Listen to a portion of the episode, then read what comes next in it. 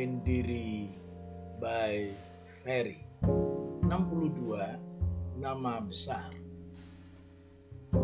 Ketika banyak mata di seluruh dunia diarahkan ke Afrika Selatan dalam ajang Piala Dunia 2010 yang lalu ada satu nama yang tidak mungkin dilewatkan begitu saja.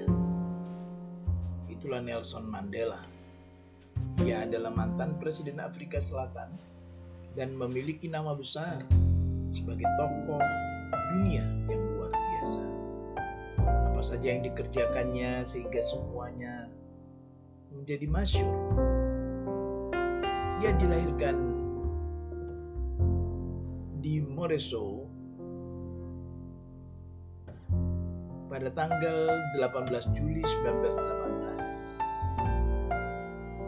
Mandela kemudian pindah Guinea sampai berumur 9 tahun. Ia merupakan yang pertama dari keluarganya yang mengikuti sekolah. Ia juga mendapat nama Nelson dari gurunya yang seorang metodis. Pada umur 16 tahun, ia masuk Blackberry Boarding Institute mempelajari kebudayaan barat. Pada tahun 1934 ia menulis maaf ia memulai program BA di Fort Hare University di mana ia bertemu Oliver Tambo yang menjadi teman dan koleganya yang setia. Setelah menentang kebijakan universitas, dia diminta keluar dia pindah ke Johannesburg dan melanjutkan kuliahnya di University of South Africa. Setelah mengambil hukum di University of the Witwatersrand.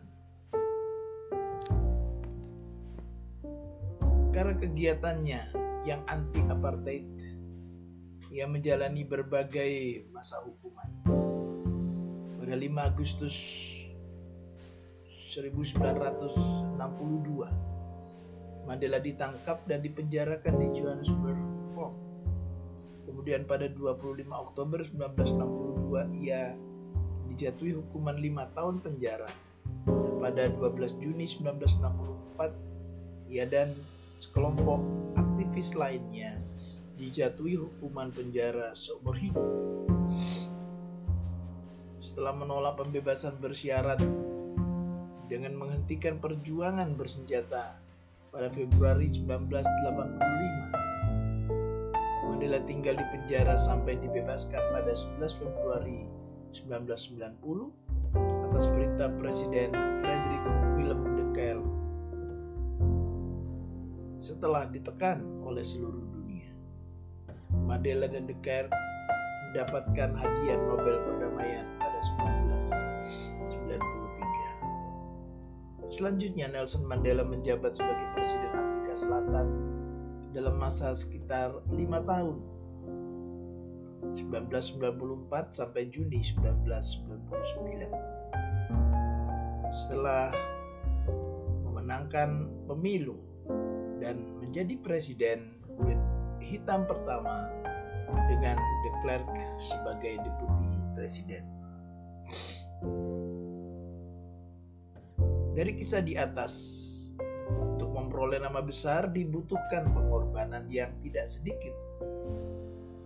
Penjara bukanlah tempat yang nyaman, tetapi itu dijalani Mandela dengan tetap mengandalkan Tuhan.